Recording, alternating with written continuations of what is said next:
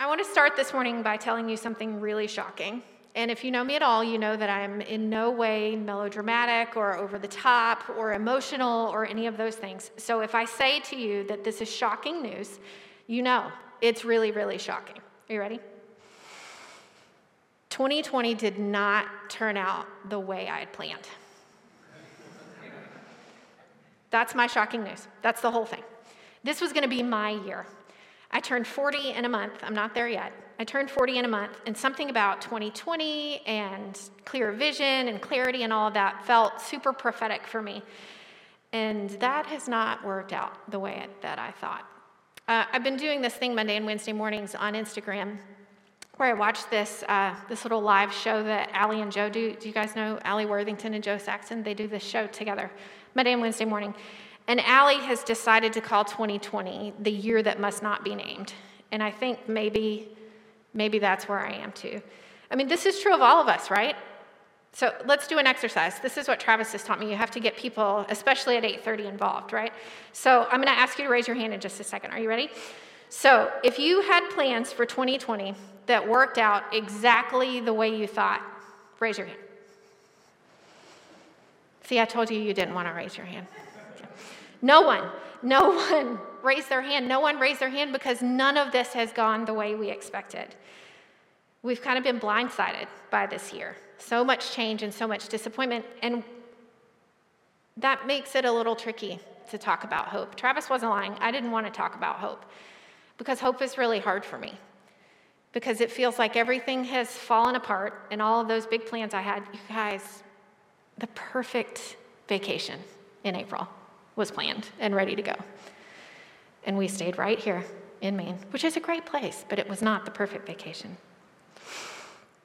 But we do have to talk about hope today. It is the first, day, the first Sunday of Advent. That's what we do. We talk about hope. So, in order to talk about hope, I wondered if we might engage with a lesser known Christmas character who might have also had a hard time with hope. His name is Joseph. You guys familiar with Joseph? Of course, you're familiar with Joseph. He's, he's Jesus' dad, right? What do we know about him? Not very much. Uh, we know he was Jesus' earthly father. We know he was engaged to Mary when he found out that Mary was going to have a baby that was not his. So I would imagine that that was not on his list of things to do for that year. That was not a part of his plan. Um, we're going to start by reading about Joseph here in Matthew. That's Matthew 1 18 to 25. And I really hope, Jeff, yeah, thank you, because um, I can't see this. Nor can I really see that. So at some point, I may ask someone to read for me. Uh, now, the birth of Jesus Christ took place in this way. When his mother Mary had been betrothed to Joseph, before they came together, she was found to be with child from the Holy Spirit. And her husband Joseph, being just man and unwilling to put her to shame, resolved to divorce her quietly. But as he considered these things, behold, an angel of the Lord appeared to him in a dream, saying, Joseph, son of David, do not fear to take Mary as your wife, for that which is conceived in her is from the Holy Spirit. She will bear a son, and you shall call his name Jesus, for he will save his people from their sins. All this took place to fulfill what the Lord had spoken to the prophet. Behold, the virgin shall conceive and bear a son, and they shall call his name Emmanuel, which means God with us. When Joseph woke from sleep, he did as the angel of the Lord commanded him. He took his wife, but knew her not until she had given birth to a son, and he called his name Jesus. So, not very much information, right? We really don't hear about Joseph, even in the other Gospels, very much. But what we do know is that he probably did not have this whole thing planned where his wife would have a baby by the Holy Spirit. That, that was not part of the plan. Um, I love the language around finding out that Mary was pregnant. That it doesn't matter what translation you use, it's always very scandalous because it was scandalous. She was found to be with child, she was discovered to be with child. And I have to believe, and I know the Gospels don't do it in this order, but I have to believe that Mary has heard from her angel where the Holy Spirit told her uh, where the angel told her that the Holy Spirit was going to come to her and give her this baby and name him Jesus. And then she bounced. She went to hang out with Elizabeth for three months, who had John the Baptist in her belly. This is a very exciting family, right? And then Joseph was kind of left to figure out what to do. Very much like the rest of us, where something big happened, and then we were kind of left to figure out what to do with the rest of it. And Joseph, being the nice man that he was, didn't want anything bad to happen to Mary didn't want anything bad to happen to him.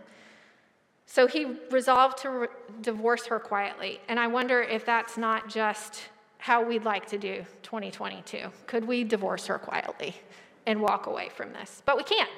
We can't because here we are. And I want to show you the piece of this that floored me more than anything else. We're going to go back to verse 20 here because what we see is because he considered these things, behold, an angel, but as he considered these things, behold, the angel of the Lord appeared to him in a dream, saying, Do you know what this says to me? This says to me that Joseph had all of this stuff swirling around in his belly, all of this heartache, all of this confusion, all of these experiences he didn't know what to do with, and he did not do what Ashley would do. He did not freak out. He did not phone a friend. He did not pitch a fit. He did not try to fix everything. I'm a super fixer. I'm a super fixer.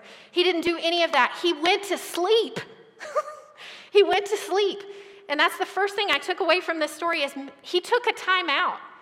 When things didn't go the way he thought, when things were not working out, when his wife was found to be with child, he went to sleep. And that pause gave God space to speak to him. And I wonder, this made me wonder, wonder, I've been using that word a lot. Um, it made me wonder how much of this year have I spent pressing fast forward instead of pressing pause? How much of this year have I pushed through and tried to survive and tried to fix and freaked out quite a bit? How much of this year have I done that instead of pressing pause? Because where Joseph pressed pause, it gave room for God to speak. And I think maybe I haven't been doing that. And what happened when he gave Joseph that room, uh, when he gave God that room to speak? Joseph was visited by wise counsel. So this angel messenger comes. We're back in verse 20 still. Um, this angel messenger comes and Joseph is humble enough to recognize that this person who's coming to talk to him, we're going to use person. I don't know if angels are actually people or if they look like people. I've never had an experience with an angel, so I don't know. But he's decided that this is someone who is smarter than him, who has more information than he does, and maybe he should let this person give him some advice. That kind of humility is a big deal. He had to get out of his own way and let the voice of God through that angel speak to him. And what did the angel say? Well, he told him a couple of things. First of all, he told him that Mary was pregnant by the Holy Spirit. And that feels big for me because that means that Mary was exactly who Joseph thought she was. This wasn't scandalous.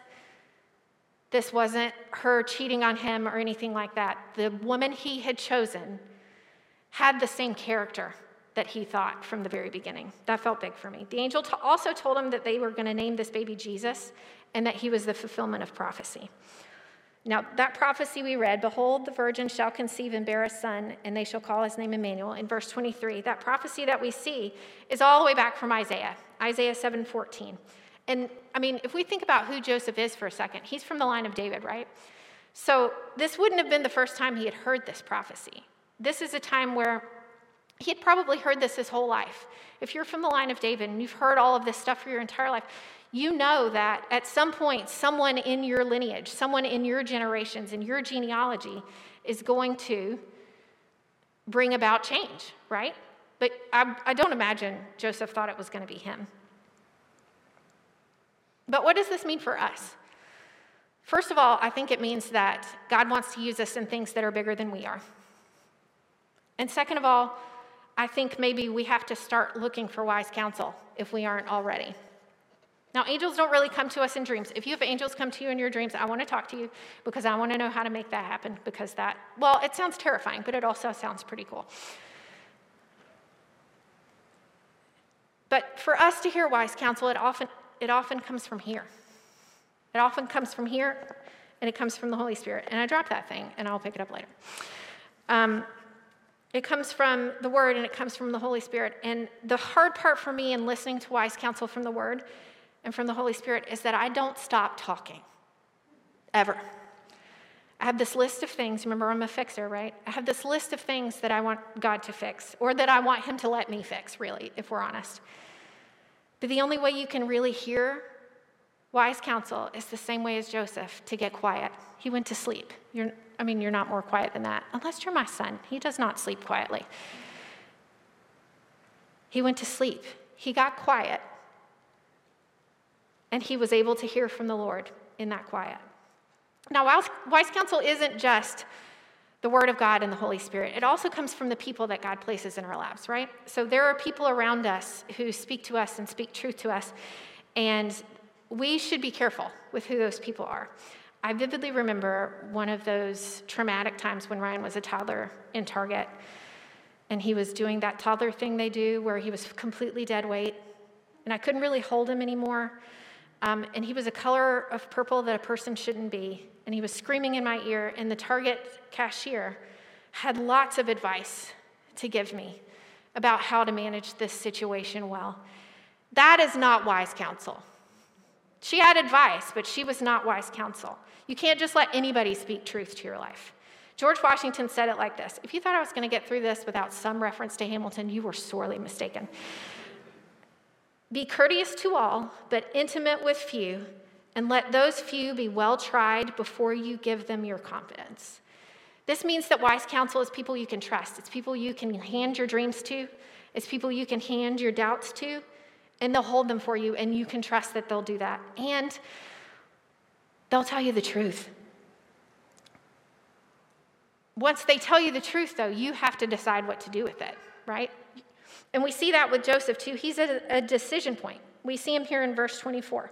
He's heard from this wise counsel. And then we see in verse 24 when Joseph woke up from sleep, he did as the angel of the Lord commanded him. He took his wife, but knew her not until she had given birth to a son and called his name Jesus. So it doesn't seem like we read this and we think, okay, he went to sleep, he woke up, he was Jesus' dad, the end. Love Matthew. Um, no, I don't think that that's how that happened. We don't always get all of the information in Scripture, and John tells us it's because if, if we got all of the things that happened to Jesus while he was on earth, then it would fill more books than, than we can imagine. So, what I think happened here is that Joseph had some of those same feelings that we're having now, where he was like, okay, God, you want to do this thing, but I'm still kind of sad that I don't get to have this marriage that I had envisioned with Mary. We don't hear about that despair. We don't hear about what he did for those three months while Mary was gone. We don't hear about him mourning this life that he didn't get to live with her. We don't hear how much time it really took him to get from, okay, Mary's pregnant, to, okay, I'm going to be Jesus' dad. But in the end, he didn't fall apart. He trusted God to be God based on what he had heard from his wise counsel. And he chose to take a step of faith toward God because Remember Joseph, line of David? He's heard about God and God's promises for his whole life. His whole life has been an experience of going to festivals and going to Passovers and going to temple and hearing about this God who keeps his promises over and over and over and over again. So he had the evidence to, to believe that God was going to keep this promise too. And he had a choice to make. Not only did he have the choice to make of whether to listen to this wise counsel at all, because he didn't have to, he could have still divorced Mary and walked off. But he didn't. He chose hope instead. Now, we can't really talk about hope much further unless we define it, because hope is one of those things that you say, but I don't know that we necessarily know what it really means. I think that hope is confidently expecting a promised result. And that's different than a wish.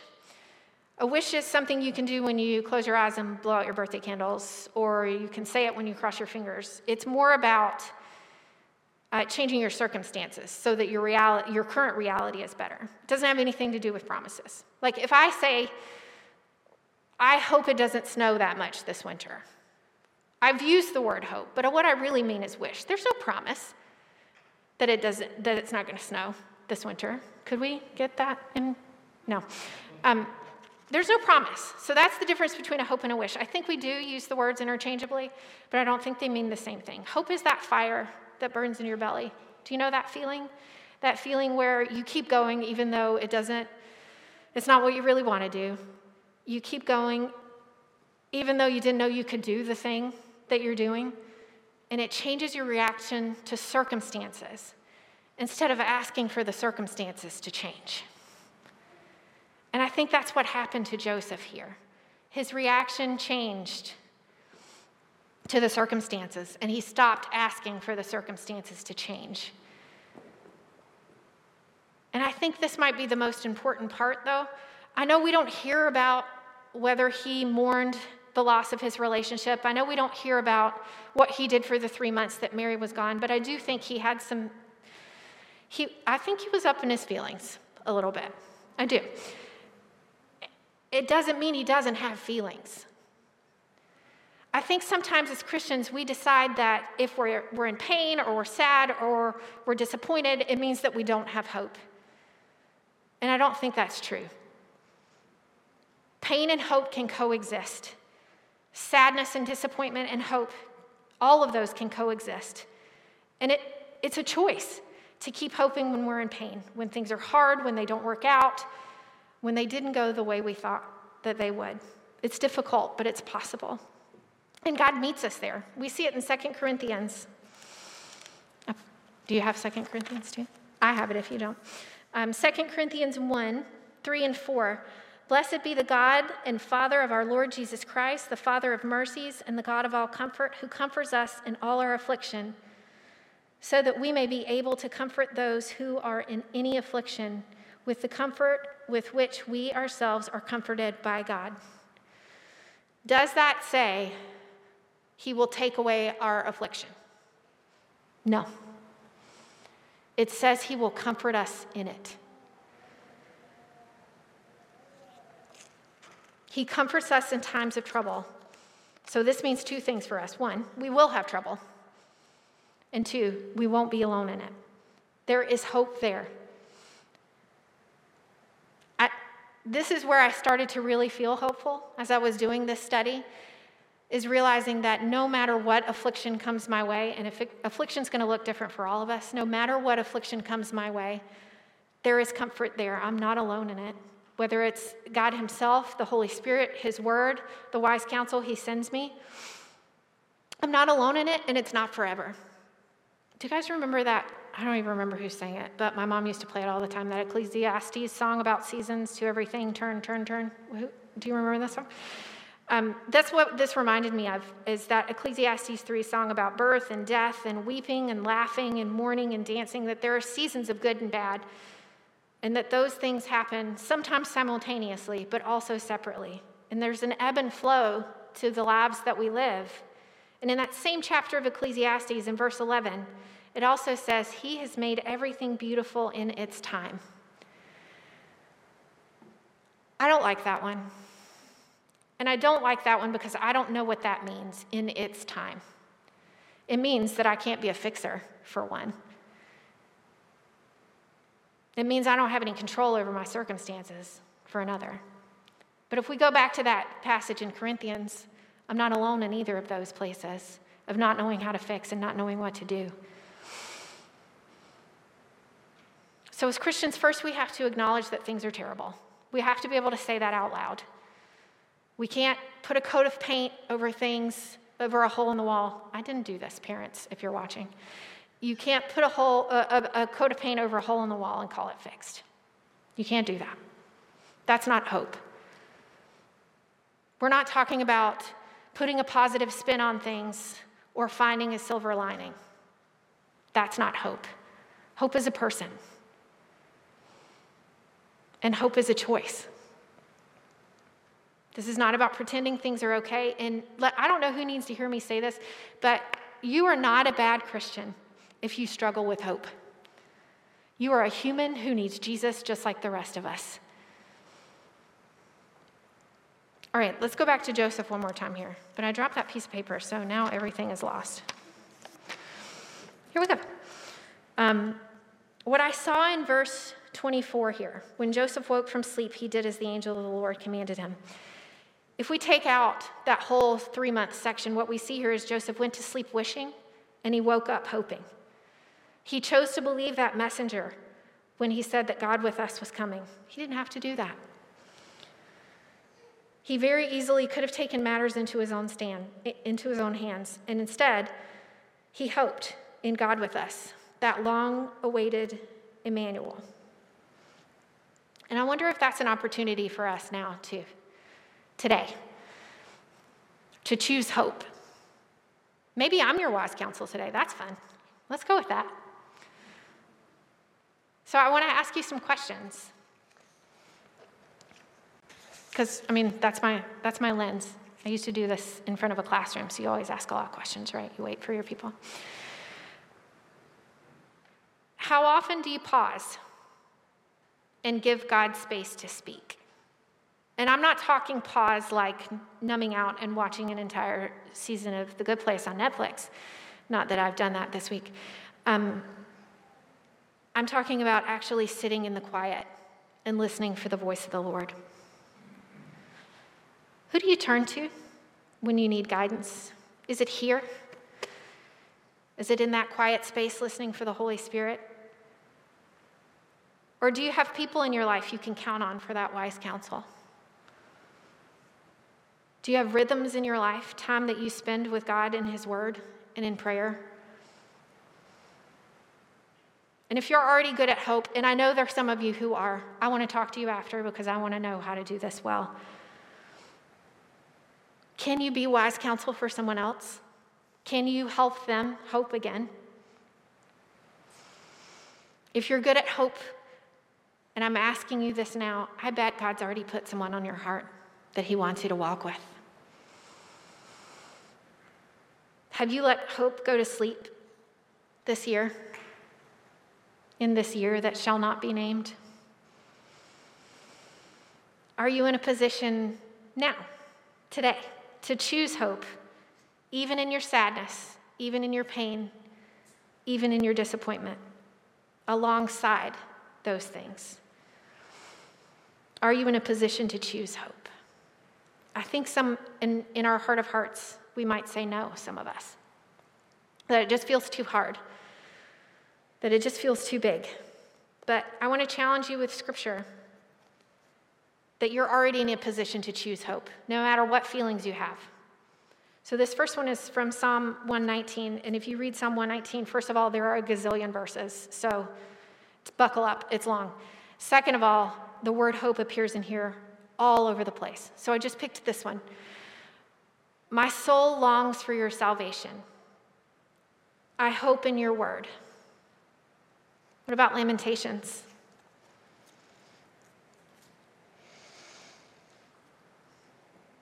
He has made my teeth grind on gravel and made me cower in ashes. My soul is bereft of peace. I have forgotten what happiness is. So I say, my endurance has perished, and my hope, so has my hope from the Lord.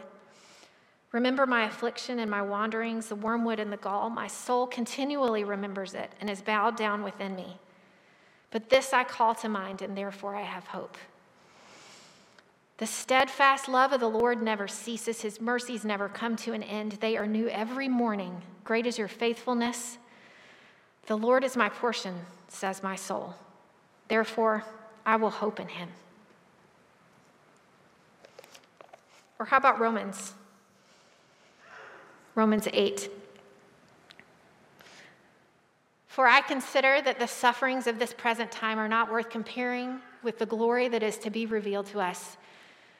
For the creation waits with eager longing for the revealing of the sons of God.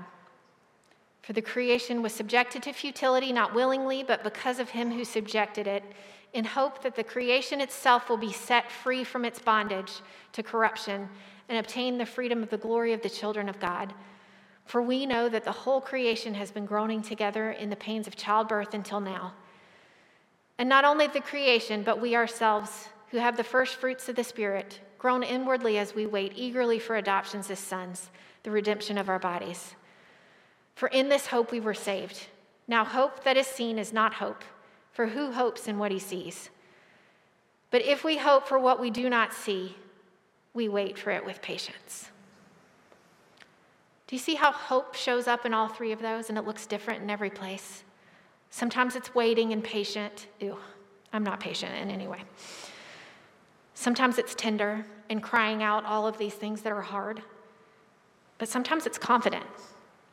Sometimes it's confident and, ex- and it expects a promised result. Friends, hope is a discipline. It's something you have to work at. It's like building stamina to do a long run for reasons I still don't fully understand. or lifting heavy things at the gym. You have to train yourself to hope. It's so easy for us to get stuck in our survival modes.